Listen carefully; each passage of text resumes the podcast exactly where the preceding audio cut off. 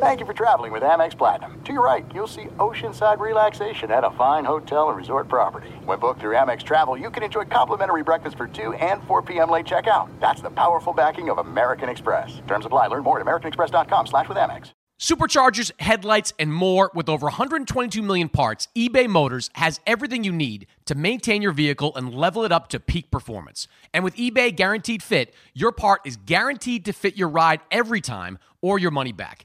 Stay on your A game with all the parts you need at the prices you want. It's easy to bring home huge wins. Keep your ride or die alive at ebaymotors.com. Eligible items only, exclusions apply. I'm Diosa. And I'm Mala. We are the creators of Locatora Radio, a radiophonic novela, which is a fancy way of saying a, a podcast. podcast. Welcome to Locatora Radio, Season 9. Love at First Listen. We're older, we're wiser, and we're podcasting through a new decade of our lives. This season, we're falling in love with podcasting all over again and getting to the heart of our stories. We're going places we've never gone before, and we're bringing you along with us. With new segments, correspondence, and a brand new sound. Season 9 is kicking off with an intimate interview with Grammy Award winning singer songwriter Natalia Lafourcade. What's giving you hope right now? Well, when I see what music does to people, it gives me a lot of hope. If you liked Locatora before, you're going to love season 9. Subscribe to our show and you'll see why Locatora is your prima's favorite podcast. Listen to Locatora Radio as part of the My Cultura Podcast Network, available on the iHeartRadio app, Apple Podcasts, or wherever you get your podcasts. The volume. Boxing with Chris Mannix is presented by FanDuel. It's NFL playoff time, and there's no better place to get into the action than FanDuel. The app is safe, secure, and easy to use. FanDuel has exclusive offers, boosts, and more all month long. When you win, you'll get paid fast. FanDuel has a lot of ways to play, like the spread, money line, over-unders, team totals, player props, so much more. Jump into the action at any time during the game with live betting. Combine multiple bets in the same game in a same game parlay and try out same game parlay plus. And now FanDuel is live in Ohio. So people in Ohio get in on the action immediately. Use the promo code BOXING. That's how they know I'll send you. And download the FanDuel app today to start making every moment more. This is Boxing with Chris Mannix. Oh, somebody punch him in the face. Anthony Joshua is a composed and ferocious finisher. Watch this. Andy Ruiz is the heavyweight champion. Hosted by SI's Chris Mannix. That was my moment. Now, with interviews, analysis, and everything going on in the world of boxing. When you have talent, you are given another chance. Here's Chris Mannix. So, do you like the new setup here? For the What's podcast. the new setup? We're in a garage. It's cold, and you happen to go to living spaces and got a got a sectional four hundred dollars sofa. You cheapskate, and one light that's already running out of battery. We're we're we're on YouTube now. We're we're so what? We're big my, on YouTube. My my six year old people can watch. Son could be on YouTube, man. YouTube. Anyone could be on YouTube. But I'm trying to expand the podcast. We've got a very loyal audience on the audio side. Loyal I because of build me. In, loyal because of me. I bring in the ratings. I bring in the numbers, and that's why I'm your your returning guest. Bring in the bad scally cap too. All right, Sergio Mora is here, former junior middleweight champion, DAZN broadcaster, the Latin Snake himself. On this episode, we are going to get into the big fight. Uh, this weekend over in the UK, Artur Beterbiev against Anthony Yarde. We're also going to talk about Alexis Rocha. That is why we are in Los Angeles. Alexis Rocha is going to take on George Ashie at the YouTube Theater. That's a fight that we're going to be calling on DAZN. But first, Sergio, I want to go back to the UK from this past weekend. You had Chris Eubank Jr., Liam Smith, 160 pound fight. This was a fight that most people favored Eubank. They thought Eubank would, I don't know if it would be an easy win, but they thought he was the significantly better fighter than Liam Smith. Not only was he not the significantly better fighter, but he got knocked out in the fourth round of uh, that fight. So let's start there. Your reaction to Chris Eubank getting knocked out by Liam Smith. I was surprised. I was surprised, just like uh, everyone else. I thought Eubank was going to have not a walk in the park, but uh, a, another unanimous decision win, fight behind the jab, fight careful, and pick up a win against a former champion. But that wasn't the case, Mannix. That wasn't the case for many reasons, and uh, I'm sure you're going to ask me about it. So I'm just going to tell you about it right now without Okay. you asking. You know, uh, when a fighter gets content you know, he he gets to a point where he thinks he can do the same thing with everybody. Chris Eubank Jr. came a long way on his father's last name. He came a long way with that swag that he carries himself with. He came a long way fighting careful behind that jab, not taking many risks. He has enough power to hurt you, but he doesn't go out to hurt you. So these are all things that that that carried him this far. But against a former champion like Liam Smith, someone that's been through the fire, someone who's older, shorter, and and lighter, was able to knock him out. This is a man in Eubank that's accustomed to fighting at 168 but he he started his career as 151. So he's not a natural super middleweight. See, these are the little things that you have to actually dissect. So I just think he's finished, man. I think he's finished. I, am going to go out and say what Naseem Hamed said the first time he seen him fight. I, I think he should finish. Well, we'll get to that in a minute. Carl Froch said the exact same thing. Right. And we'll, we'll get to his future in a minute. But I want to talk about the fight right now because I, I was – look, if you told me Liam Smith was going to win that fight, I would say, all right, I, maybe I could see that. Liam Smith is a good fighter. He had some momentum coming into that fight. You know, two of his last three wins came against Anthony Fowler, which was a relatively high profile win. Uh, Jesse Vargas, he beat up. That was over in the U.S. We called that fight. So he was coming in with some momentum. But Chris Eubank has a reputation for having a really good chin. And to get clipped by Liam Smith, who's not a monster puncher, but to get clipped by Liam Smith in the fourth round and get knocked out. I mean, Eubank likes to say, or has liked to say, that he could have continued. No, he couldn't have. there was no way he could have continued. He thought he was still in the fight when the referee was grabbing him. That tells me you're completely out of it at that point. Um, I was shocked that Liam Smith was able to finish that fight. Um, I, I, Uh, that part of it though, like, does that did that part surprise you? Liam Smith got a stoppage in this fight. Yeah, it surprised me. It surprised everyone. And you're so fickle, man. This time yesterday, you were saying that Chris Eubank Jr. has a granite chin. The quote unquote, you said granite chin. Okay, and let's I, do this. And he and does I have a granite you. chin. I clowned you over there. No, he doesn't. Good. That's an appropriate word good chin. And it's not that he has a good chin, is that he's always in great condition. You see how ripped and lean he is. He's a tall fighter. He fights behind a jab. He doesn't take a lot of chances. And when he does get clipped, he can take the punch because he's in shape. He doesn't have no granite chin, but I'm glad you finally corrected yourself. He's fought. Look at some of the guys doesn't that he's matter. fought It doesn't and have- gone the distance with. Billy Joe Saunders, not a puncher. not a huge puncher, but he's a legitimate middleweight Keep at going. that time. Uh, Arthur Abraham, Big you know, puncher, older. Okay, definitely older. George Groves, Big puncher, kind of already over over the uh over the hill. Over James the hill. DeGale. damn good puncher. Okay, I just named at least two good punchers that Chris Eubank Gill has- fight, he fought very careful. Matt Korobov, not Tremen- well, tremendous puncher, but not a, not a championship, a not a weird championship uh, caliber Uh, fighter. and then you know Liam Williams And- in his last fight. And all these fighters that you just mentioned, uh, he was able to carefully uh, go the distance with. Uh, so, and he came up short with uh, B.J. Saunders, but it was a split decision majority. That's what he does. He he stays in the fight with the jab. He doesn't take chances. It's not a granite chin. He when he does get hit, he's just in good shape where he can backpedal. He can use the jab. He can fight smart.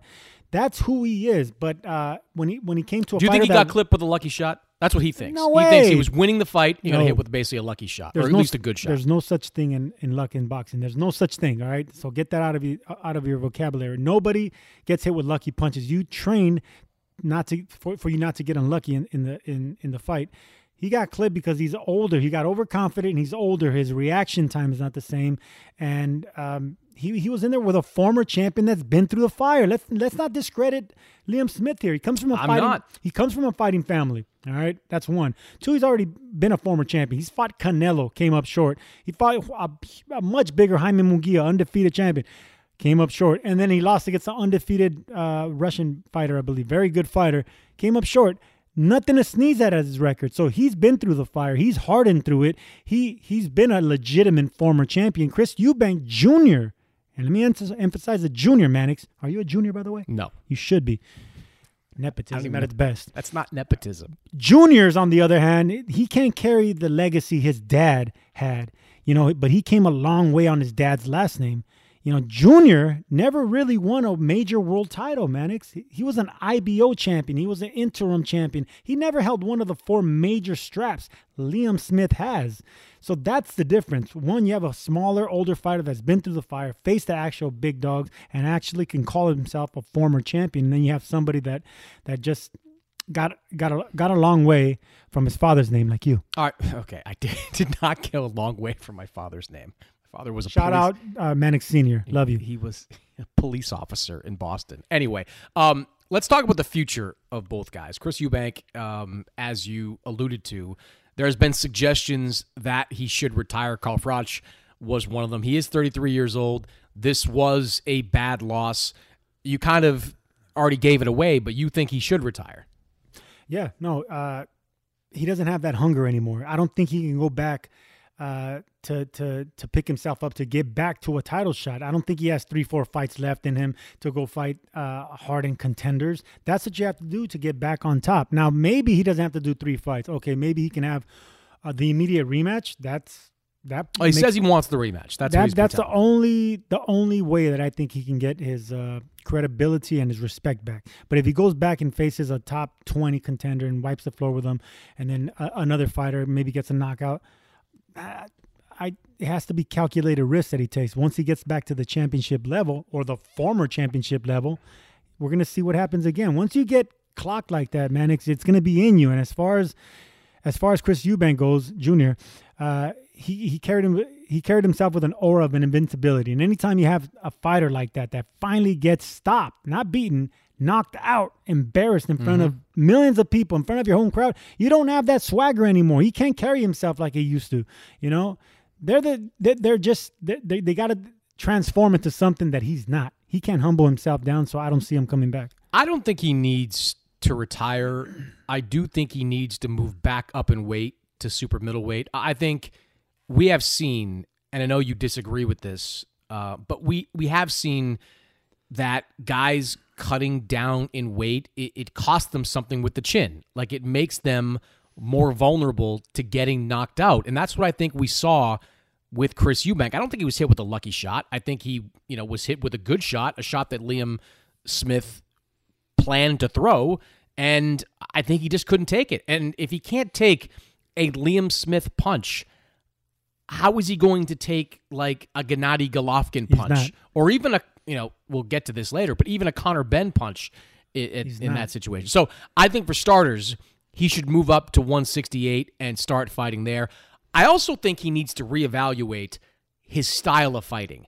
I'm not saying, look, Roy Jones is one of the all time greats in boxing. And if they want to continue working together, they absolutely should.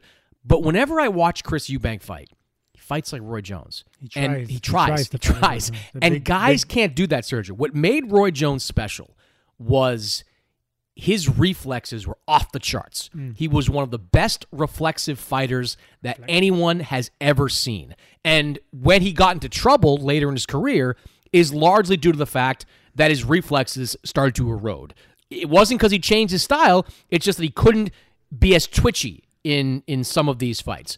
Chris Eubank was never that twitchy. And yet I see him out there in the ring. He's got the arm dropped. He's swinging around. He's moving a little bit like Roy. It's like with Floyd Mayweather. Like only Floyd can do the shoulder roll. Guys try to mimic it. They don't do it particularly well. Uh, same thing with Roy. Roy fights like Roy. And if you try to fight like him, you better be blessed with the same type of reflexes. So I like to see Eubank go up to 168 and start to tweak his style. He doesn't have to fight like Tim Bradley, but I think he does need to fight a little bit less like Roy Jones. Is reflective a word? It is.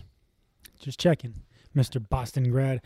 All right, well, look. Boston College. The reflexes, yes. What made Roy Jones Jr. great is his reflexes and the power and speed. That combination of the three, which is a rarity for a boxer to be gifted with. Normally, he's gifted with one if he's lucky, two if he's great. All three, that's athleticism. That's Superman right there. That's Superman type talent. So don't ever try to compare yourself to Superman. Floyd Mayweather Jr., another Superman. You can't compare the speed, the power that he had at lightweight, the twitchy reflexes that you said, man, this is like, these are like two. Uh, uh, supermen of boxing when it comes to reflexes, and you can't you can't compare their speed and power to anyone else. Uh, that's one. I mean, when I first started boxing, I I wanted to box like Sugar Ray Leonard. Then I realized I don't have Sugar Ray Leonard's speed. Then I try to box like Roberto Duran. I don't have Manos de Piedras. Then I try to fight like Roy Jones Jr. I don't have that athleticism. then I realized you have to fight like Sergio Mora. You have to invent your, invent your own style, and that's what I did. That's why my style is so you know unique because I had to invent what worked for me. Chris Eubank Jr we know what got him a long way. That's a long jab. He's, he's patient. He doesn't take chances. He has a good right hand. Uh, he'll catch you with little sneaky uppercuts for a tall fighter. They'll catch you off guard. And a good body puncher. He, he has the, the solid basics. But whenever you're talking about training with a legend like Roy Jones Jr., yeah, of course you're going to try to emulate him because that's who you admired growing up. But you can't be doing that in your in your 30s anymore. You can't be doing that when you're you already are who you are you know what you have to do and and this is this is something that a lot of fighters actually uh, uh, uh, resort to when they get older. They change their style what got them there. Punchers try to become boxers and boxers be try, try to become punchers because that's how they stay in the game and the legs start fading so they have to change into something they're not. Chris eubank jr he just changed because he thought he, he can be roy jones jr and mm. that's not the case. You're not him you're not floyd mayweather you're not sugar ray leonard. You got to f- pick the little things that work for me from other great fighters and then mend them to like what's yourself. You got to be yourself in, in this game. All right. So what about Liam Smith? Because right now he's kind of sitting in the catbird seat at the moment. Like he what seat? Catbird. It means he's in a Never good position. All right. I'm not explaining every uh, turn of phrase to you. Um, he has some momentum here. He's contra- contractually obligated to fight Chris Eubank Jr. in a rematch if Eubank uh, exercises it. If he doesn't, though, some pretty good options out there for him. Liam Smith's talking about Gennady Golovkin, who still has two middleweight titles. Like that um, you know, Conor Benn is still out there. Smith Benn, if Love Benn can get back in, um, is a good domestic fight. So, what about Liam Smith? What should be next for him? Either of those fights, I think it makes sense. If if this was uh, three four years ago, I would say stay away from Golovkin. But this version of Golovkin, this forty uh, year old version of Golovkin, who's vulnerable to the body, Liam Smith is an excellent body puncher. Fights great on the inside. Um, the, you give the, him a shot in that fight? I give him I give him a shot to really look good. Yeah. And and maybe go the distance, yes, because he, he's a volume puncher and he doesn't really give you space to unleash that power. Mm. Now Golovkin is a power puncher on the inside, but we've we've noticed in his last couple of fights, he likes to keep the fight on the outside now. Yep. He doesn't want to get on the inside because we've seen him get touched to the body. Smith is an excellent body puncher. So, yeah, I, I give Smith uh, an excellent chance of, of, of, of hanging with with a former monster like Golovkin, maybe even going the distance. But I like that fight. I love the the Conor Benn fight because that makes total sense eh, across the pond. You know, they they can sell out uh, an arena, especially with uh, with all the the negative publicity that Conor Benn's been having, and you know all the fans that he had. Now they're going to be hating. They're going to be going against him now. So it can. They're still going to sell tickets. And Liam Smith, he has a, a second or maybe even third chance at doing something and making some money and still carrying that legacy of his uh, of his family and his name. We talked about this last week, but what's your take on the Conor Benn situation? I mean, he's out there saying he has been vindicated. Supposedly, there is a 200 plus page report that for some reason the WBC has. WBC is not a state or country commission. The WBC really can't say one way or the other whether a guy is eligible to fight or not. They are a sanctioning body that sanctions Benn in its rankings. Um, but Benn's out there saying science has set me free. Are you buying any of that? And is there it has in your mind has he served enough time on you know to be punished for this? Fuck no, hell no. Uh, rubbish, as they say across the pond. That's rubbish. Have you heard him apologize? No, I haven't. I have not either. All so, I've said is like I didn't do it. I like, didn't do know, it, but two tests proved that the science caught him, and uh, uh, it was Chris Eubank Jr. that actually tweeted that. I love that tweet. He said science vindicated. Uh, uh Conor Benn said uh, uh, science vindicated him, and then Eubank Jr. says, "Well, it's also science that popped you. You cheat." And yeah, man, when it comes to science, you know, you can you can't cheat it. It is what it is. It's right there. It's facts. It's like math which I suck at. But math is not going to lie to you if you follow all the steps. So you follow the trail and it's going to lead you to the truth. And he got caught not once but twice. Now all he has to do to get back and and and vindicate himself is not by lying, not at not by saying what about this, what about this and and I prove my no. Apologize say it's it you know i'm young i'm foolish i'm ambitious i, I try to take a shortcut i'm sorry from now on i will do VADA testing year round i will do this i will do that that's how you get your respect back you're not going to get it by trying to sweep it under the rug because it's not working for him and you're not going to get it by coming back and knocking out some some some uh, you know french contender because people are still going to have that hate for you that despise for you you turned a lot of people down Mannix. whenever you have fans that admired you, that follow your career, and they, they, they, they support you from the beginning, and then you cheat them. It's not only cheating the sport and cheating yourself and your team and your family. You're cheating people that that have put, uh, they, they have invested They've invested something, in invested yeah. their emotions in you, and you just slap them in the face. You're not Superman. You're not you're not that athlete that they look up to. You're a cheat, and that's how you got there. And then it just it it, it just it takes it away from fans. All right, let's keep it in the UK. Um, for this next topic. Artur Beterbiev, the three belt 175 pound champion, he is over in London to take on Anthony Yarde. Anthony Yarde, people in the U.S. probably remember Anthony Yarde as an opponent of Sergey Kovalev back in 2019. Yarde had some success in the first half of that fight, eventually got knocked out. He has one loss, a split decision to Lyndon Johnson. Since then, he did avenge that loss uh, with a knockout win uh, over Johnson that fight's going to be on ESPN Plus, by the way. All all due respect to our friends over at Top Rank, to Evan Korn, the great publicist over at Top Rank, to all the good people over at Queensberry who are billing this as a puncher versus puncher fight.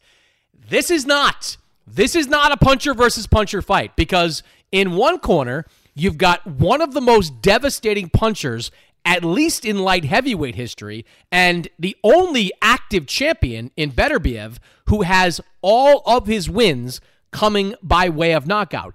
In the other corner, you've got a guy with some knockouts, but they've come against a lot of knockouts. Yeah, but they've come against, against, nobodies exactly. at this point. They've come against nobodies. So, you know, there's this this this billing for this fight that we're going to see two big punchers go at it in the middle of the ring. No chance that happens. No chance. Artur Beterbiev is going to come forward like Artur Beterbiev does, and maybe in the first few moments, Yarde throws some punches back. But once he tastes that power, he ain't banging with Beterbiev. He's going to try to box with Beterbiev, and we've seen that hasn't worked at this point either. So I I like Beterbiev massively in this fight. I think this is a mismatch. You know, Yarde, he's the mandatory, so it's it's his position to be in. But I think this is a pretty significant uh, mismatch. It won't be a mismatch for about seven rounds. I see Anthony Yarde doing well. I see him winning rounds. I see him actually uh, outboxing Better Beterbiev in like three or four rounds because Better Beterbiev is somewhat of a slow starter because he, he's not a volume puncher. He just he wants to hit something solid. You know, he, he's kind of like a Joe Smith. He's kind of like a Joe Smith Jr. That type power, only with with even more power and more technique and more conviction. You think Anthony Yarde has more power than Joe Smith? No way. I didn't say that. I said Beterbiev is uh, oh, similar to a Joe Smith Jr. as far as his heavy oh, hands. okay. No, no, no. Yarde has hard. He has good pop. He has hard punches, but you can't compare the two, and you can't compare the two's resumes either. So who no, are you, you knocking cannot. out? First of all, when you look at a knockout ratio, it's like, okay, who did you knock out? And then you look at the, the, the people that he knocked out and say, okay, how many times have they been knocked out? That's how you actually start uh, realizing how hard a puncher is. When you look into the numbers, you look at Beterbiev's uh, uh, names and numbers and resumes. He knocked out guys that never been knocked out. You know, that's what you respect. When it comes to when it comes to Yarde, he has actually you know fought and knocked out fighters that are either already been stopped or already had you know multiple losses, and they're not on the championship level. You look at Anthony Yarde's resume and you realize why he has a high knockout percentage, and doesn't take away from the fact that he is a hard puncher, but he's not a power puncher, and he's not going to be a, a, a top rated power puncher if you rank the the top you know 25 or 30 or even 40 punches because the the resume doesn't match the uh, knockout ratio on Yarde's. uh, after resume. after getting knocked out by Kovalev Yarde fought uh, a guy named Diego Ramirez who was 4 48 and 3 there you go in his next fight he fought someone named Dec Spelman. there you go. who was 16 and 4 then he fought Lyndon Arthur uh, who he lost to by split decision. Two fights later, he knocked out Arthur. So his last, I'm looking it up right now, six, eight, uh, his last nine fights, I think it is, or uh, yeah, 10 maybe. His last 10 wins have come by knockout, but none of them have come against That's someone at a high level. Right. But I'm just trying to make the point that this is not puncher versus puncher. Like Beterbiev is knocking out uh, Alexander Gvozdyk. He is knocking Impressive. out Joe Smith. Very He's knocking out Marcus Browne. Very and you're right. The Smith fight was something of an aberration because you don't see Beterbiev pick up a lot of early round knockouts. He, he usually wears guys down with his pressure and with his heavy hands, just like he did with Gvozdyk, who was undefeated and a world champion at that time. Marcus Browne, pretty high level guy at that time, mm-hmm. just wears them down over the course of the fight. I tend to agree with you. I don't think it's going to be a first or second round knockout unless unless Yarde practices what he preaches. Because Yarde's talking about banging in this fight. Like he's talking about, you know, cracking with Beterbiev. That would be Suicide. A. That would be That would boxing be- suicide. That, that would be the end of his career if he, if he decides to do this. Because Yarde, you know, he, he's he's he has good talent. He has good hand speed. He has he has uh, defense. He's athletic. He is strong. He does have pop. He's not a crushing puncher, but he has pop, and he's a smart. He has a good fight IQ. All right, and he has a, a long, strong jab. It's pretty educated. He's gonna do well against Beterbiev, just like he was doing well against uh, Kovalev when he had his moments, and, and he was able to, you know, uh, uh, Kovalev was at the back end of his career, and even though Beterbiev still is a big older, crusher, he's still a crusher, still a champion, and and Yeah, but he had been knocked out before uh, by Eleider Alvarez. Like Kovalev was not the crusher. he that still we knew. won. He did win, that, but that's kind of the problem. Like that's sort of my problem go. with So Anthony what are you trying to say? He wasn't what he used to, but he still won. Yes, he still won, and that and that is the only example we have of Anthony Yarde fighting at the the highest Yarde is not going to bang with Beterbiev. So What get that out of the saying. equation. Look, this is how it's being he's built. Gonna, he's going to come out. Puncher. Look, what I am going to tell you is Yarde wins that first round. okay. Yarde wins that first round. Second one might be close. Third one he might, you know, be close. I see him winning two out of the first five rounds, and then after that, it's gonna start getting, it's gonna start getting violent. And once he starts getting hit in the shoulders and he can't move as much anymore, he's getting cornered against the ropes. He's gonna be uh, uh, uh, in the, he's gonna be uh, back against the ropes more than he wants to, and he can't keep the fight in the middle of the ring. That's when Better Beterbiev and his power is gonna uh, overwhelm him. All right, let's talk about the fight that we're calling this weekend. Alexis Rocha, George Ashie, YouTube Theater uh, in Los Angeles. That's a fight that's going to air on DAZN.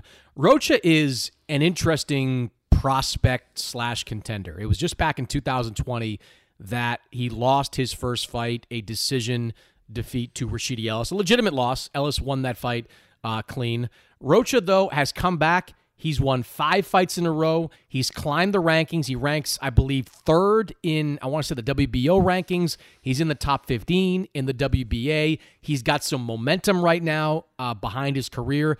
Let's start here. The fighter we're going to see on Saturday, how different is he from the fighter we saw lose to Rashidi Ellis? Have you seen improvements from Alexis Rocha over the last two and a half years? Uh, stylistically, I think we, we have the same fighter. I mean, he he he had his moments against Ellis. It's just Ellis was a very special talent, very fast, and and you have to have a game plan against a fighter like Ellis. You can't just you know do what you did in your past fights that were successful. Uh, so he came up short with Ellis. Okay, no shame there. Now he has five straight wins, you know, a couple by knockout, and he's been doing it with smart pressure, not neglecting the jab. Once once he's in the inside, he's not just loading up with the same punch. He's he's throwing right hooks, right uppercuts, and then digging down to the body, cutting off the ring a little bit more. But that's not stylistically that he changed. It's just now he has confidence. When you when you come up short, you realize, okay, where did I come up short? I didn't cut off the ring against Ellis. I didn't throw enough punches. I didn't throw enough combinations. I let him slip out to the left. I need to throw more left hands that way and keep him here. More body shots. These are things that you just you know you you register in, the, in your next fight. You you you implement that. That's what he did. So he, he's he's been the goods. Even even as an amateur, he's been the goods. He's he's one of these talented, gifted fighters. He just came up short against an exceptional athletic talent, undefeated in Ellis. No shame there. And that's the main thing that that I want to touch on here. Rocha is the same fighter he was when he lost to Ellis, but he's not the same man, if that makes sense. Anybody else would have taken that loss and he would they would have felt felt sorry for themselves. I shouldn't have lost that way. I shouldn't have came up short at, you know before a championship. I, I lost my zero. Rocha is happy that he lost that undefeated zero. He didn't like the pressure of it, you know, and and and he's only gotten better. So that that L on his record is for learning instead of uh, losing. That's how you that that's character for you. That that's mentality. That's maturity. That's the type of mentality you have to have to get back to a championship. or get back get to a championship when you've come up short getting to a championship. What I like about Rocha, to your point, is he did just kind of pick himself back up and get back into the mix. He fought, I think, eight months after that loss Mm-hmm. Uh, to Rashidi Ellis, and he has fought five times already since that defeat. Whereas Ellis, he's only had two fights. He had one round in a fight like a year or so ago, and then he had that recent defeat on the PBC card. And inactivity kills a fighter. And Alexis Rocha has been active, and I think he's benefited uh, greatly uh, from that. So he's now in a position, Sergio, where in the next year or so, he's probably going to get a world title opportunity. Are we looking at a world champion in Alexis yes, Rocha? yes, he has the amateur pedigree. He has the the right promoter. He has the right matchmakers, the right team, the right coach, and Hector Lopez. And he comes from a boxing family. His younger brother, Ronnie Rios, you know, title challenger. He has all the all the things that you need to check to be a world champion, and he still has the hunger. He still has the youth, and he's getting better. So, yes, and like you like to say, once those welterweight uh, belts fracture, you know, once they they they they they are ripped from the hands of Spence and Crawford, which is very soon. Guys like Boots Ennis are going to be fighting for him. Virgil Ortiz, and guess who else is in line? Alexis Rocha. You know, if Conor Benn gets his stuff together, I could see him getting a crack at a welterweight. And those title. belts may have already fractured at this point. Spence in his next fight is going to fight at 154 pounds. I just have a hard time seeing a fighter like him come back to 147 to defend his titles against like a Boots Ennis or a Virgil Ortiz. Dude, I don't think. Rocha. No, I'm saying uh, Spence coming Oh, back down. Nah, no way, but Rocha back down. will. But this is what I'm talking about. This is what I'm getting to. So, you know, Boots Ennis has a belt at 147 right now. It's an interim title. I expect that title to become a full title in the next six months. You've got the Ortiz Stanionis fight that's going to happen in late April. Uh, I expect the winner of that fight to be the full title holder. You know what I'd like to see, Sergio?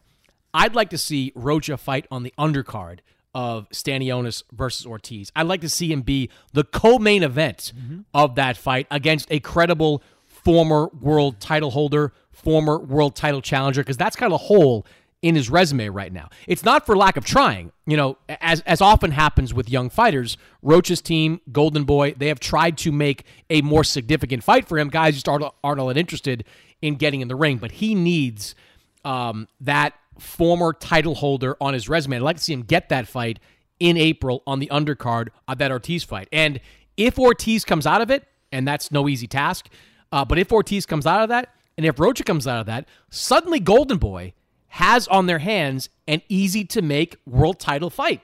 You can do Ortiz against Rocha either in Texas or in Southern California. You can do it in some good places that will sell tickets, and that to me is a great fight. I don't know if Rocha can win that fight because Ortiz is a beast, but that right now, with both those guys in their mid 20s, that's a great fight. Great fight, but uh, a couple of things stand out.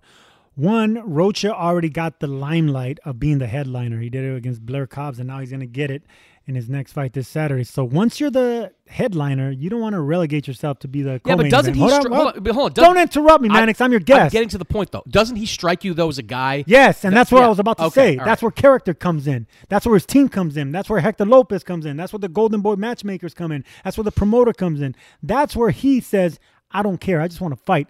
Just like he did after his loss, he picked himself up by his bootstraps and he said, I'm just going to fight whoever they put in front of me. Joe Schmo, I don't care. I'm knocking him out. And he's gone through five, and now he has this opportunity where he's headlining again. He's the type of guy that would swallow his pride, because pride means nothing in boxing, swallow his pride just to get to the goal. And the goal is these names that we just mentioned. So if it means fighting on a on, on a on a popular undercard, and and Virgil Ortiz Jr.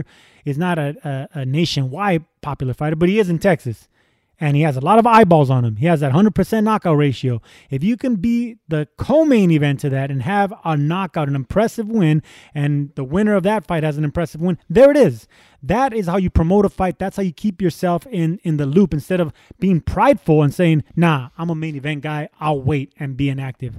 Ro-. Rocha, Rocha strikes me as someone who's opportunistic. You know, you go back to the fight in the spring where Ortiz dropped out against Michael. Use another word. Oppor- opportunistic means a little bit too uh, Nah, it's not negative. bougie. No, No, it is. it's I not. think he's hungry. No, That's but he, know, he, he hungry knows and oppor- he- opportunistic. listen, hear me out. He senses when an opportunity is in front of him. Like when he got bumped up to the main event uh, to fight Blair Cobbs back in the spring, He knew that was a big moment. He went out, fought brilliantly, put together the biggest win of his career on the biggest stage. This fight that was up, confidence and the right place at the right, right time. But this fight coming up this weekend, this wasn't Alexis Rocha's date. This was Ryan Garcia's date. Golden Boy calls him five weeks ago and says, "Hey, we can do a fight for you on 128." He says, "Yes, give me whoever you got." It was originally Anthony Young, you know, fine fighter coming off that win against Saddam Ali a couple of years ago. Um, Young drops out. All of a sudden, you got George Ashie.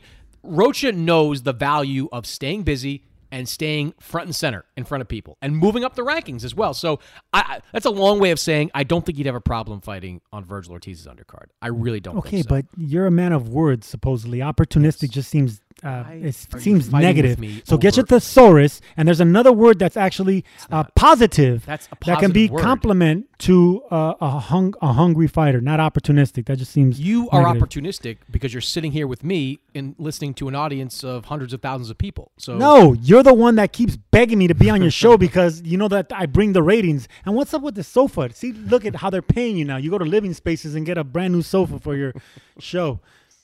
It's for YouTube. I bring the numbers, baby. We're on YouTube. You know that, right? We're we're big on YouTube these days. Um, all right, a couple more things I want to get to. Edgar Berlanga is now a free agent. Keith Idec and I talked about this last week. Uh, he's separated from Top Rank. Uh, he is now fielding offers from all of the top promoters, whether it's Golden Boy, Matchroom, uh, t- uh, not Top Rank, obviously. Golden Boy, Matchroom, PBC, uh, certainly in that mix. His agent or his manager, Keith Connolly, is running point on all that. I've been told there's not going to be a decision reached for at least a couple of weeks. Um, they're going to figure this out and then get him back in the ring sometime soon after. But if you were Edgar Berlanga, who would you sign with? What promotional outfit, what, what path makes the most sense? Every fighter that has reached the end of a contract has been in this position, and you have to go where the money is. So, whatever promoter is going to offer you the best deal, you want the shortest amount of years but the most amount of money and, and guarantees in fights and, and guarantee you know your your pay goes up if if your opponents go up in championship and so on and so forth. So Over's gonna pay more, one. But if our team Berlanga, if I was in charge of his management, I would get him out of New York. And hear me out here, Mannix. You know, once once you're once you reach your, your peak in that in that you know in the East Coast, in, in, in New York, in Philadelphia. You got to branch out, man. You got to become more than that. We know that those are big, major boxing hubs, but you got to go somewhere else. You either got to go to Texas or California if you're an East Coast boy. That's where you're gonna get hungry young fighters that that that aren't about the swag, aren't about that East Coast, aren't they're not about that culture. It's about working hard, sparring hard, and once the, that, that that phone rings, you're ready to fight. I think Berlanga needs to get out of the East Coast you know, I, I just don't I don't I don't like the the attention he gets in New York City. I don't like the, the, the swag that, that he has. He's he's already had some bad performances. That should be a wake up call before he tastes a loss. So he should get out of that element and go to a, a place where there's uh, just hungry fighters. L.A., San Antonio, Houston. You know, that's where I think he needs to go. Go west, young man, like those 49ers digging for gold in the 1800s. All right, go west. Are you done? You've already, your first sentence defeated your point. You said, you know, a fighter that has peaked in a certain area. He hasn't peaked anywhere. He is starting to draw crowds in New York City, which is not nothing. There's only a handful of fighters in boxing that can draw a sellout or close to sellout crowd at the Hulu Theater in New York. That's a real thing. That's why Top Rank wanted to hang on to him. So I think the exact and opposite. How, and, and how has he looked in the, in the, last couple of performances? It's, it's, not about that. I'm not talking. No, it is about that. No, we're having. He is. you're having two different discussions. You want him to go train in California. That's a great idea. Like I, am fine with that. Go try different styles. Right. Go to different camps. Do all that. But when it comes down to fighting, you stay in New York City. You build your fan base up to the point okay. where maybe you become Miguel Cotto in, in like okay. 10, five years when you can you consistently go. sell I out. Take, I can accept Garden. that.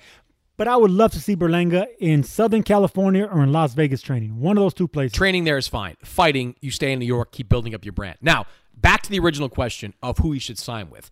Um, PBC has the top guys at 168. They've got Caleb Plant. They've got David Benavidez. They are working right now with Demetrius Andrade. If you want to fight a top guy, that's where you go. I don't get the sense that Berlanga wants that right now. Uh, you know, he still is in that prospect slash contender phase where he's not on the elite level at that point. So I don't think he's looking. He could still sign with PBC, but I don't think he's looking to take a Plant Benavidez Andre type fight, at least not in the next year. The promoter that makes the most sense to me, at least on paper, is Golden Boy. Because Golden Boy's got Jaime Munguia.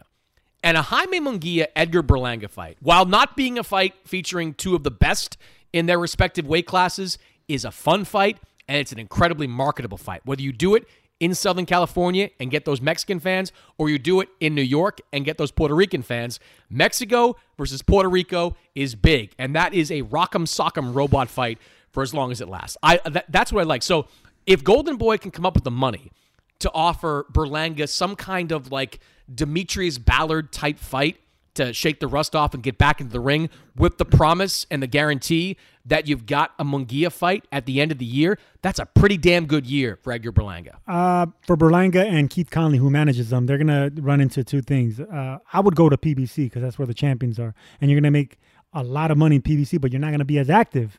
So you got to choose: do you want the money and the inactivity, or do you want the activity? I maybe think the a little money's bit there less with Munguia, money. though. The money's going to be Yeah, there. but with you're not going to Munguia. get Munguia up right off the bat. You're going to probably have to fight once, maybe twice, and those paydays aren't going to be what you're going to get. Okay, but you do if go with Demetrius. Ballard in New York, and you know you, This is what you got to decide: do you want money or do you want activity? That's I don't that's what think I they're would- mutually exclusive. I think you can have both. Uh, listen. I've signed with PBC and I signed with Golden Boy. I could tell you. I signed with Lou DiBella. I've been all over the place. I, could tell you the difference. Yes, you've Someone's gonna keep money before. That's Yeah, the- a lot of it. Uh, you're either going to be active and get a little bit less money, or you're going to be inactive and get paid a lot of money. So okay, you got to make that choice. What, all right, so well, what would you do? Like if, I was Berlanga, I would go to where the titles are, and that's PBC. Yeah, but he's not go like my point is like he's not in a position right now where I think he wants to fight for titles. I, I don't think he's he's not far away from it. He already what he's, 19 he's and top 0? five in, in some of these rankings. I get that, but I think He's one or two fights away from next, a Sergio, championship. at least for the next year, we're talking short term contract here. I'm not talking to a three year Two deal. years. I'm I'm Two, not even talking years. that. I'm talking a two fight deal with Golden Boy. I'm saying you do Berlang, you do the fight with somebody like Ballard. Golden and Boy then you go do, for that. all right, well, whatever. Then you don't do it with them, and then you do a Munguia fight. And if he can find a way to beat Munguia, you know what's waiting at the end of that rainbow? Canelo Alvarez. Canelo Alvarez could be at the end of that rainbow in 2024 because Berlanga would be very highly ranked if he beat Munguia. And if you're Canelo and you're looking around for a marketable fight, maybe one that's not especially tough, Berlanga might be out there. Estás That's a good loco. fight in New York. Estás loco, man. Get the fuck out of here, man. In the words of Why Canelo Alvarez. sounding like Scarface. No, it's Canelo when he was talking to Demetrius Andrade. But look, I think you're wrong there. I think if you if you want somebody that that's a, a popular fighter, Canelo's not gonna go for Berlanga in New York. Berlanga's not known anywhere outside of New York. He goes for a John Ryder across the pond. You know, prom- promoted, put in front of 30, 40,000 fans. That's what you do whenever you're you- you're you're thinking like a promoter, thinking like a superstar. You don't go for a, a dangerous up and comer like Berlanga. Even if Berlanga does beat Munguia, I think it's it's not the way to go. Berlanga should be focusing on whether, like I said, activity or then belts. The belts are with PBC. I could see him fighting, you know, a, a faded Darrell. I could see him fighting, you know, he a former a belt. Listen, you said a two fight deal, right? Right, Yes. I could see him fighting a, a faded former champion and then getting uh, a winner of a, like a Plant, a Benavidez, or even even a Charlo. I could see I could see a Charlo uh, stepping up and, and, and fighting a Berlanga, a guy that has power but is not proven, that doesn't hasn't gone through the fire, that's already been somewhat exposed, uh, if you want to say that. You know. Uh, I, I can totally see one of these champions going out for him.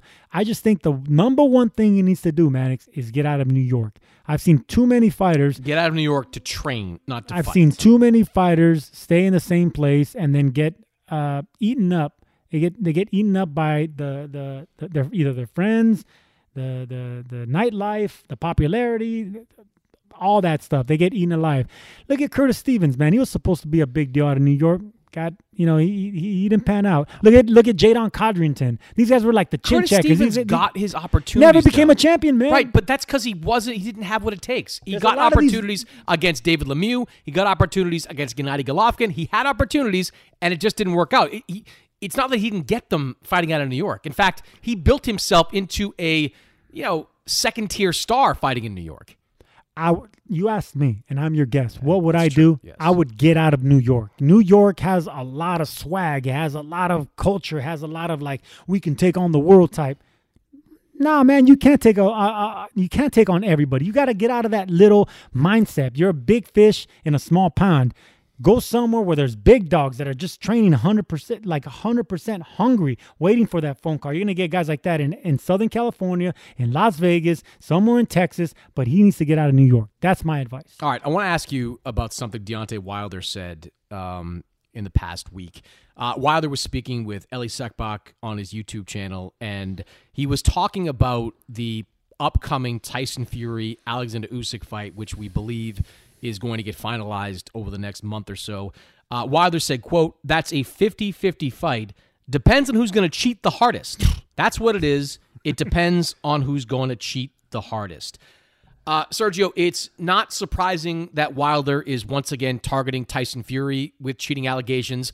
But now he's lumping in Alexander Usyk. Now he's bringing Usyk into this, a former Olympic gold medalist who, to my knowledge, has not had so much as a whiff of uh, controversy around him regarding mm. uh, performance enhancing drugs. What is Deontay Wilder doing? Being himself. I mean, look at what happened when he got knocked out by Tyson Fury. He brought up every excuse in the book, and this is what happens when you when you have a, a fighter that that that carries himself like a god, and that's what he does. The way he comes out into the ring, the way he the way he talks, you know, the way he carries himself, and good for him, it works for him. But once fighters like that get beaten, not even beaten, but knocked out and embarrassed, they they they take they they get that aura taken away from them, Mannix, and they're not the same. Think Mike Tyson. You know, think uh, think uh, even on a lower level, James Kirkland. Think of uh, any puncher, George Foreman. Any puncher that gets finally beaten, they need to pick themselves up and be, because they're not. They know they're not. Uh, they can be stopped. You know, so whenever it comes to power, anytime that's not enough for you, you got to find something else. Deontay Wilder started late in boxing, so power got him a long way. That long jab, his size, only heavyweights could get it get uh, away with that.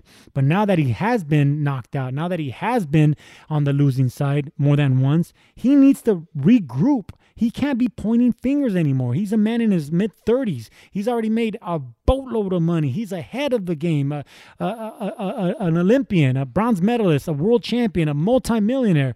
Why are you pointing fingers and uh, accusing people of cheating? That's a character flaw. That's a character flaw, and that's something that he needs to stop doing, man. He just he needs to get back in the gym. He needs to start knocking guys out again and just being himself without accusing people of things that that aren't proven. That just that just makes you look bad. That makes you know the bronze bomber look bad. He shouldn't be doing that. I like Deontay Wilder a lot, and I've got a long history with him that dates back to the 2008 Olympics when I covered him before that. I've been down to Alabama multiple times. I've written multiple magazine stories on Deontay Wilder. I've always found him to be a really thoughtful guy and, frankly, a high character guy who has done a lot of things that you respect, particularly how he did everything he could early on in his career to make sure his family, specifically his daughter, who was born with spina bifida, was taken care of, had all the right medical treatments that that she needed. But I got to be honest, Deontay Wilder to me is really tarnishing his legacy. You know, with some of the things he's been saying over the last reputation for sure, legacy set, right, reputation, reputation, legacy. They're kind of intertwined to me. Like he he just has gone off the deep end with some of this stuff. Now, if you want to say Tyson Fury is a drug cheat, well, there was no evidence of it in the buildup or in the aftermath of the three fights he had with Wilder, but Fury's had his own history of uh, drug use in the past. So there's at least a loose connection to that. You can make one. But, you know, when he started releasing those videos of, you know, Fury looking like he was wearing his gloves differently or one, someone in Fury's corner kind of manipulating the gloves, that was crazy. He blamed his former trainer, Mark that, was nuts. for spiking his drink at one point. And now he's going after Usyk, who – has been, by all accounts, a clean athlete for his entire career, who has done nothing but take on top challenge after top challenge. Like now we're going after Alexander Usyk. I don't get it. I, I don't know what is going through the mind of Deontay Wilder these days. And I wish, you know, he does these interviews and they're fine, but he's not doing them with anyone that's going to push back. And I'd like to just be like, Deontay, if you're going to call Usyk a cheater, wh- where's your evidence? Like, what what ba- what are you basing that on? Because there's nothing. There's nothing to base that on right now. And I hate to see this with Wilder because he has been and always will be one of the biggest punchers in the heavyweight division. He is most likely going to go into the Hall of Fame on that first ballot. But man, he is going to be remembered, Sergio, for this. This this conduct over the last couple of years is going to be a stink attached to him, and I don't think it's a necessary one for him to have.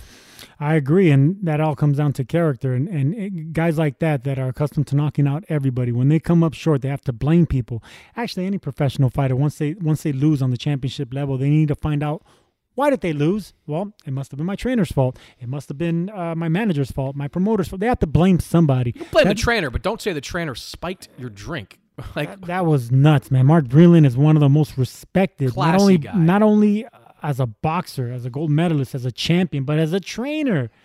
I mean, no, that that and Mark that Breland, by the way, that very influential wrong. in the success of Deontay Absolutely. Wilder. JD helped discover him, did a great job, but Mark Breland no, came no, in. Mark Breland, that's who yeah, did it. Look, but yeah, I get it. JD's. You could come, you could come a long way as a heavyweight with a simp, with a jab, Jab and a right and a hand. right that's hand. it. You're right. And that's You're what right. Mark Breland had. You're right. And and and Wilder came a long way with the limited ability on the late start uh, that he had. And now that he came up short after 40 plus fights and, and all the money in the world, he needed to blame somebody. And not only did he blame somebody, he blamed a lot of somebodies and a lot of things. That's that's just him having to convince himself because he needs to blame somebody for him coming up short. That's a character flaw.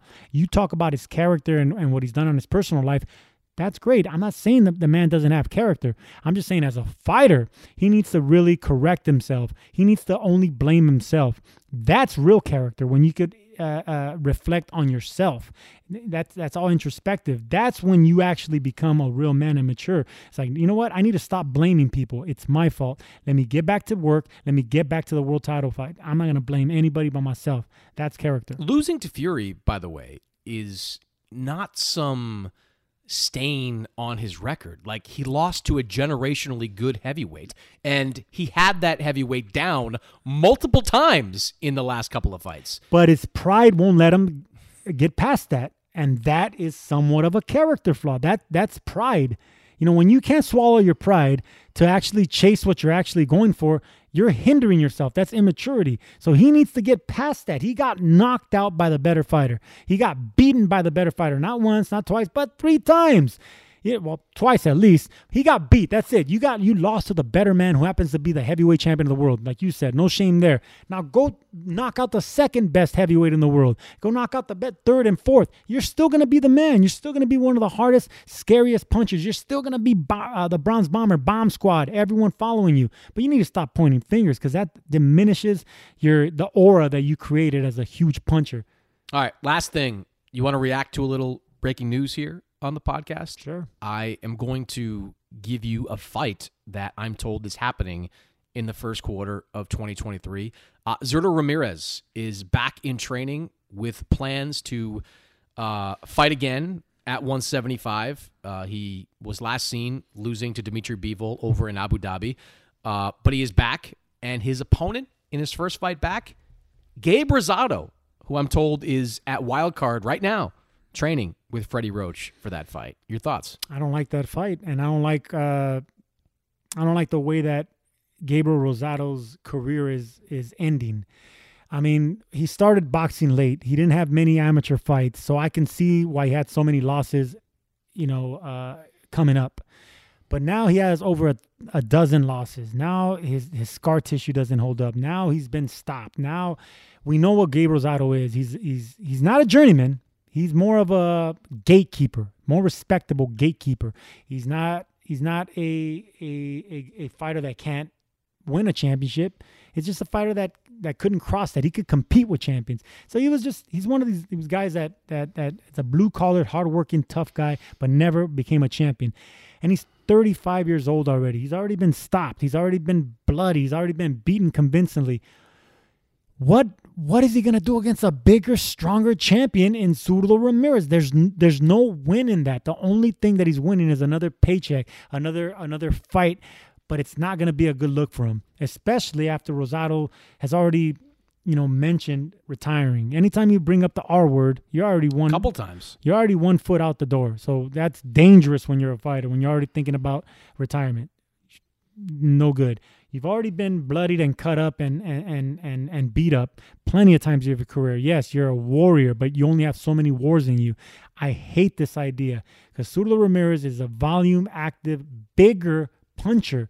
He's gonna be way bigger, and then once he once he uh, uh, uh rehydrates, he's gonna be 30 pounds heavier mm-hmm. than Gabe. I don't like this fight for him. I, we just see Gabriel Rosado going in the wrong direction after the tough guy legacy and the wars that he's given us. He's the people's champ, man. He's the people's champ. Why are you still hanging around in your in your mid 30s just for a paycheck. No, you made I'm, enough I'm money. remember, has Gabe even fought 175 before? Like, no, but he's a big. He's a he's he was a that huge, big. He was a 54 for a long he time. He was a huge 54. Huge he was a 54. big big 60 pounder, and he can hang as a 68 pounder. Right, but 75 against a guy that's going to weigh two bills. No, that's a, a different long, story. Because Gabe's not a puncher. Go. He wasn't even a puncher at 154. Look, if you listen to people around Gabe Rosado, and I've asked a few this week, one thing they'll tell you is that look, he he felt he had a terrible camp going into that fight against Ali Akhmedov. Um, he changed up his team. He's back with Freddie full time. He went with a new strength and conditioning coach. All the things you hear when a guy loses a fight. But the reality, Sergio, is he's lost three straight. He's lost four out of five. He's lost five out of seven. If not for that you know, one punch spectacular knockout win over Bektemir Melikuziev, which give him credit for. That was a big shot. Um, he would have been on a five fight losing streak right now. I, I, just that screams walk away. And now to move yeah. up to a bigger weight class, I understand why I uh, Zurdo wants it. I get that because it's a relatively easy comeback fight uh, against a guy who still has a name, but unless the pay is enormous, and I can't believe that it is, I don't know why Gabe Rosado is doing this. I, don't either, unless it's need, and I doubt it's need because Gabe live, lives well. Uh, if I have to say why, it's the fighting spirit, and, and every every great warrior has that that that warrior in him where they think they have one more fight, one more fight, and as long as they keep getting opportunities, and as long as they're not getting brutally beaten down or knocked out, they think, okay, well, I had a bad camp, I changed my trainer Rosado's changed his trainer so many times I forgot. yes. You know, he's had so many uh, reinventions Briscoe that I forgot. Hey, he's had so many different uh, places of training from from the East Coast to the West Coast to all over the place. That's not it, man. I just think it's it's it's his own conviction that's going to get him uh, hurt. It's he's, the fact that he's so adamant of, of, being hungry and a warrior, and I can do it. You know, I can knock out someone like this and get another big payday. That's going to get him hurt. He's had a very good career but and I say this respectfully to him, that career should be over. He should be doing other things uh, and not putting himself in position to get hurt against a big, strong puncher like Zurdo Ramirez, who volume at, puncher, volume puncher. So uh, maybe he can fight you in a seniors tour. Uh, hey, listen, I, I, like Gabe, and if I ever come back, that's the type of fighter I, I would come back to, or Jake Paul. Do people? No. Uh, can I just? we just tell people that I was at a club show in Boston uh, last weekend, and I ran into Peter Manfredo. Or Peter Manfredo. Peter Manfredo. And Peter Manfredo wanted me to tell you that once he gets like some nerve issue dealt with in his leg, he's ready to man, go. You Boston boys all take care of each other, man. You I would wipe you the, want the fight. I would wipe the floor with Peter Manfredo for a fourth time because I beat him in the National Golden Gloves. I beat him twice as a professional. He wants it. He can get it. Come on, Petey. 2023. You Boston boys are ridiculous. And when we come back, my conversation with Oscar De La Hoya. Well, the NFL Conference Championships are this Sunday, and you can enjoy more thrills than a two minute drill on FanDuel. It doesn't matter if you're new to FanDuel or have already started an account because they're giving all customers a no sweat same game parlay. That means you'll get bonus bets back if your conference championship same game parlay doesn't hit.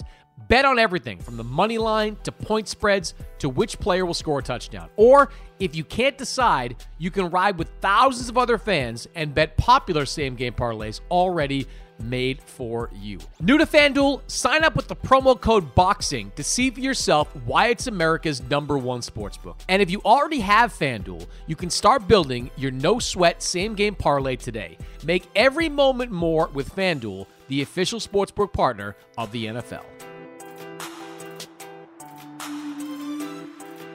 All right, joining me now, the Golden Boy himself, Oscar De La Hoya, founder, CEO, Golden Boy Promotions. He and Golden Boy will kick off the 2023 DAZN U.S. schedule on Saturday But Alexis Rocha, one of the better young fighters at 147 pounds, he returns at the YouTube Theater against George Ashie, who is a late replacement uh, for Anthony Young. So, Oscar, let's let's just start right there. Um, people probably look at George Ashie's box rec and be like, "Oh, this is going to be a walkover fight." But like when you have a late replacement, which I'm sure you've experienced at different times in your career, what kind of adjustment is that for a fighter?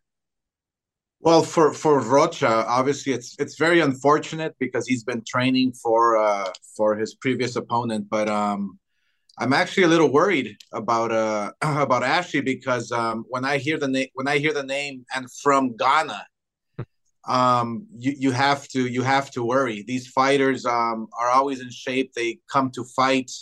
Uh, Ashie's never been stopped, which obviously uh, uh, tells you a lot uh, about his uh, about his stamina, about his chin, um, about his desire to win. But that's what that's what fighters from Ghana are. I mean, they're fighters who have a lot of heart. So it should be a very entertaining fight. I think that uh, that Rocha has to make a lot of adjustments.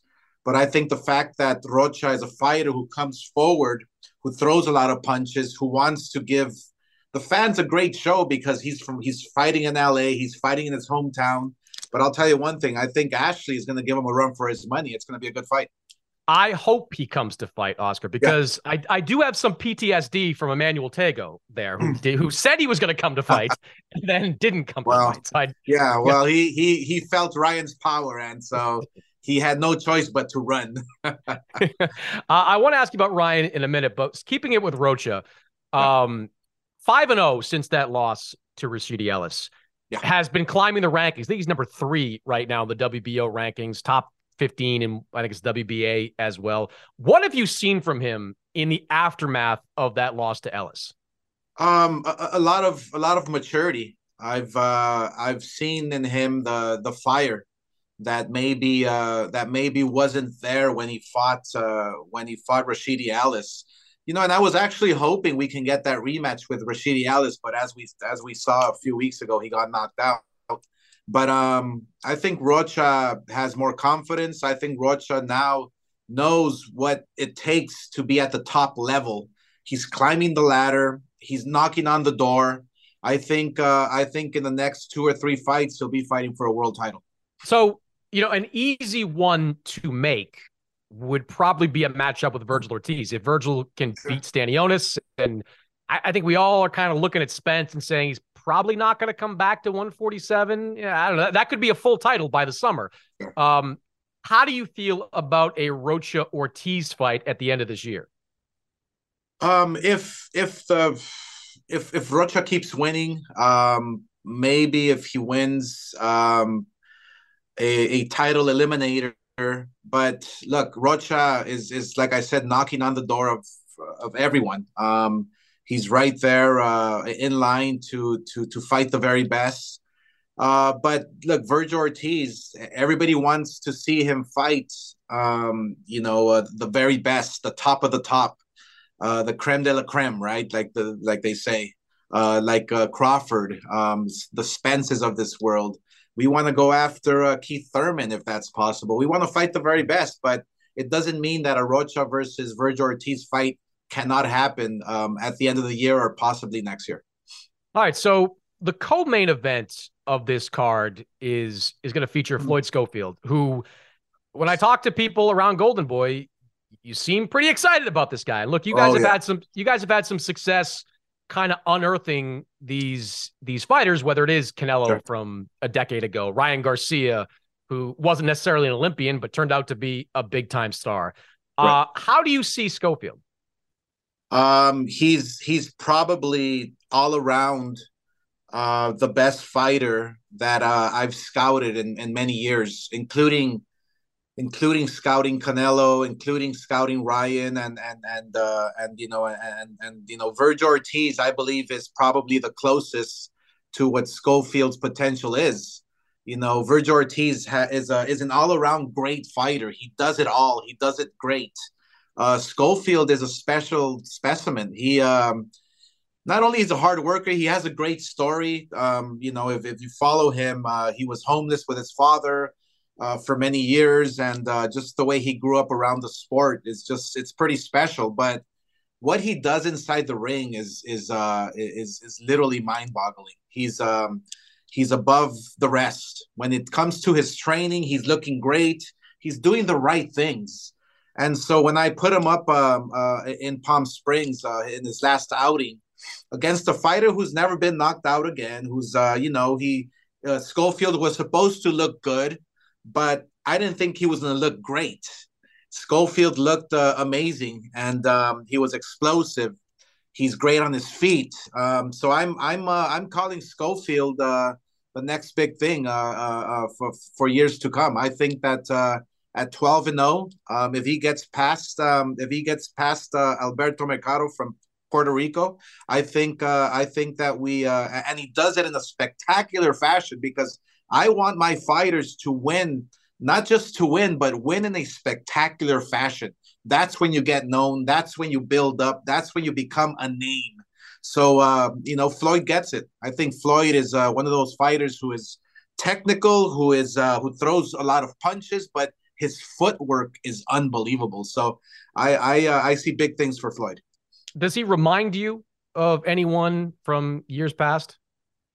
I literally think he reminds me of me um, the uh, the footwork on his toes, the punches and bunches, and when he has you hurt, when he smells the the, the, the you know he goes for the kill. You know when he smells that blood, he goes for the kill. So I think Floyd has uh, has has something special going on for himself. So I think uh, I think like I'm going out of my way here. I think that Floyd um, is is going to be a, a, a, very very dangerous fighter uh, for many world champions uh, in the near future. Oh, we all know you love fighters named Floyd, right? Like you're. I, you're I love Floyd. um, you've had about a week now to digest the contract uh, that was sent to Golden Boy for the Ryan Garcia Tank Davis fight. Where are we with that? Well, let me uh, let me uh, let me tell the world um, that I feel very very confident the fight is going to happen. I strongly feel that um, the animosity, aside from the buildup, aside from these guys being in their prime, uh, these guys being young, uh, reminds me of when I fought Trinidad. We were both what, like maybe 26 years old, um, you know, world champions on top of the world. It reminds me of Ryan and and, Tank. So uh, we are we are very very close. Um, it's just the details. You know, the devil's in the details, and um, it's just a matter of uh, crossing the T's and dotting the I's. But uh, I feel very confident this fight will be uh, the biggest, biggest fight uh, in in recent years. How concerned are you, if at all, about this upcoming trial that Tank Davis is facing in Baltimore? A trial that has already attempted to have been settled. There, there was an agreement. The judge decided the agreement didn't offer a severe enough punishment. How concerned are you that that could at least temporarily derail this fight? Sure, I'm. I'm not. I don't know details of of, of the trial or or, but um, we uh we've been assured that everything will be okay. We've been assured that it's a, it's a green light. Uh, Ryan Garcia and Gervonta Davis will happen April fifteenth. Eh, you know, Ryan will have been off for well, about eight or nine months uh, since then. I know you were very vocal about wanting to see him fight, to be active, sure. to take that January date coming up. Sure. Uh, um, what? How do you feel about how he's going to be coming into this fight? No, it's it's concerning. You know, it's very concerning because uh, look, being a fighter myself, you need to stay in the gym. You stay. You you have to you know keep the uh, the, uh, the the tools sharp. And uh, you know the fact that Tank Davis um, took the uh, the so-called tune-up fight. I don't think it was a tune-up fight. It was a very difficult fight for him. Um, but it keeps him sharp. It keeps him in the game. It keeps his his distance. It keeps his timing, uh, uh, you know, in, in check. Um, you know, and Ryan Garcia being away from the ring for for for so long is is concerning. But um, look, Ryan right now is training. He's with Joe Goossen. I'll be visiting him in, in camp and actually staying several days uh, just to uh, you know just to be there for some moral support and uh, and you know give him give him you know my two cents as well. But uh, you know, I I strongly feel that Ryan will be in great shape. He will. Uh, he, this is the one fight that he's always wanted. Uh, this is the fight we got him, so now it's time to perform, and I think he will be uh, in the best shape of his life. Just don't don't use the word blueprint, Oscar. That never works. no, no, no, no, no blueprint. I, am still I'm still looking for the blueprint. Nobody found the blueprint. I feel like I feel like uh, Geraldo Rivera, you know, searching for uh, searching for those mysterious. Uh... um, Vergil Ortiz. Last thing for you. Uh, he had to have that fight paused because Stanionis had to have an appendectomy.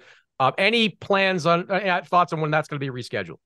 Yeah, we just uh, we we talked to the uh, the WBA, and um, you know it's it, will be rescheduled uh, ASAP. I think uh, I think Stanionis uh, wanted about a month, three weeks or a month. So uh, we're uh, we're back on uh, searching for venues, searching for uh, for the right place to stage this fight. I strongly feel this fight will be one of the most explosive fights uh, in the welterweight division. Uh, Stanionis, we know he's very powerful. He's a strong kid, and Vergil Ortiz just comes forward. He's a great fighter, great boxer. He comes forward. It's going to be a great fight, so we're looking forward to that. There was some news in the last couple of weeks about uh, a shakeup at Golden Boy. You had Robert Diaz leave the company uh, at the first of the year. What, does that mean? Is there like a new strategy going on with you guys behind the scenes? Like, what is the direction of Golden Boy in 2023? Sure. No, just just like other, just like all the other, the rest of companies that uh, that have been uh, cutting back on staff. That's basically it.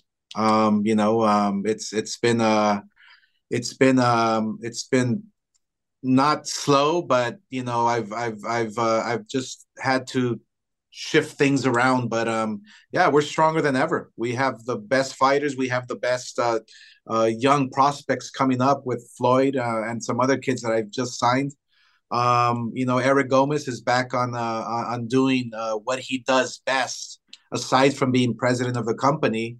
Um, you know, he will assist a couple of other uh, uh, colleagues that I've hired. So, uh, you know, Golden Boy is positioned right now to take it to the next level. Uh, we will be very busy. We will uh, obviously um, um, um, have our relationship with DAZN. We're looking forward to to staging really, really good fights for this year. So. on the 28th, um, this is this is the beginning, a little tease of what's what's to come uh, for DAZN and for Golden Boy. Put a lot of pressure on young Floyd, though, right out of the gate. Say fights like he's like Canelo, Ryan Garcia, fights like me. I mean, this kid's got yeah. the way you, you, feel confident he can handle that kind of expectation. I, I, feel I feel very confident. Look, if this kid, if this kid has uh, the strength, you know, the, the the the courage to to to withstand living in the streets, literally living in the streets with his father, coming from literally nothing um, you know, he we obviously know that he's he's he's he's strong in the mind, in the heart. Uh, more importantly, he has the uh, he has the dedication, he has the desire, but he has the skill, which is incredible. I mean, Bernard Hopkins, my partner, tells me that uh, you know he hasn't seen something like this in a very long time, uh, since like an Aaron Pryor or uh, or uh, a fighter like uh, you know Bernard Hopkins always goes old school, right? um, you know, somebody like Pernell Whitaker. Uh, you know, this Floyd is is is um, Floyd is special. That, that that's all I can say. I'm gonna need a list for the broadcast of all the guys you've compared him to uh, on Saturday. Like you've, you've just just compare him to the very Aaron best. Pryor, Aaron Pryor. you know. All right, Oscar De La Hoya, good to talk to you, man. We will see you uh, at the YouTube Theater on DAZN on Saturday night. All right, you got it. Thanks, man. And when we come back, this week's picks brought to you by FanDuel eBay Motors is here for the ride. Now, I'm supposed to talk here about what I remember and what I loved about my first car. And that's easy for me to do because I still have my first car. And as long as it keeps running, and so far, so good, I intend to have that car probably until the day I die. Uh, that's how much I love that car. It is like a child to me. Now, it does require some upkeep, and that's why I'm grateful for a place like eBay Motors. With over 122 million parts, you can make sure your number one ride or die stays running smoothly. Brake kits, LED lights, roof racks, bumpers, whatever your baby needs, eBay Motors has it. And with eBay Guaranteed Fit, it's guaranteed to fit your ride the first time, every time, or your money back. Plus, at these prices, you're burning rubber, not cash. Keep your ride or die alive at ebaymotors.com. Eligible items only, exclusions apply. This is it. We've got an Amex Platinum Pro on our hands, ladies and gentlemen. We haven't seen anyone relax like this before in the Centurion Lounge. Is he connecting to complimentary Wi Fi? Oh my, look at that, he is! And you will not believe where he's going next. The Amex dedicated card member entrance for the win! Unbelievable! When you get travel perks with Amex Platinum, you're part of the action. That's the powerful backing of American Express. Terms apply. Learn more at americanexpress.com slash with Amex.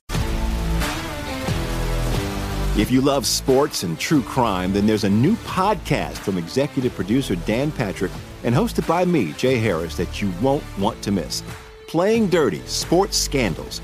Each week, I'm squeezing the juiciest details from some of the biggest sports scandals ever.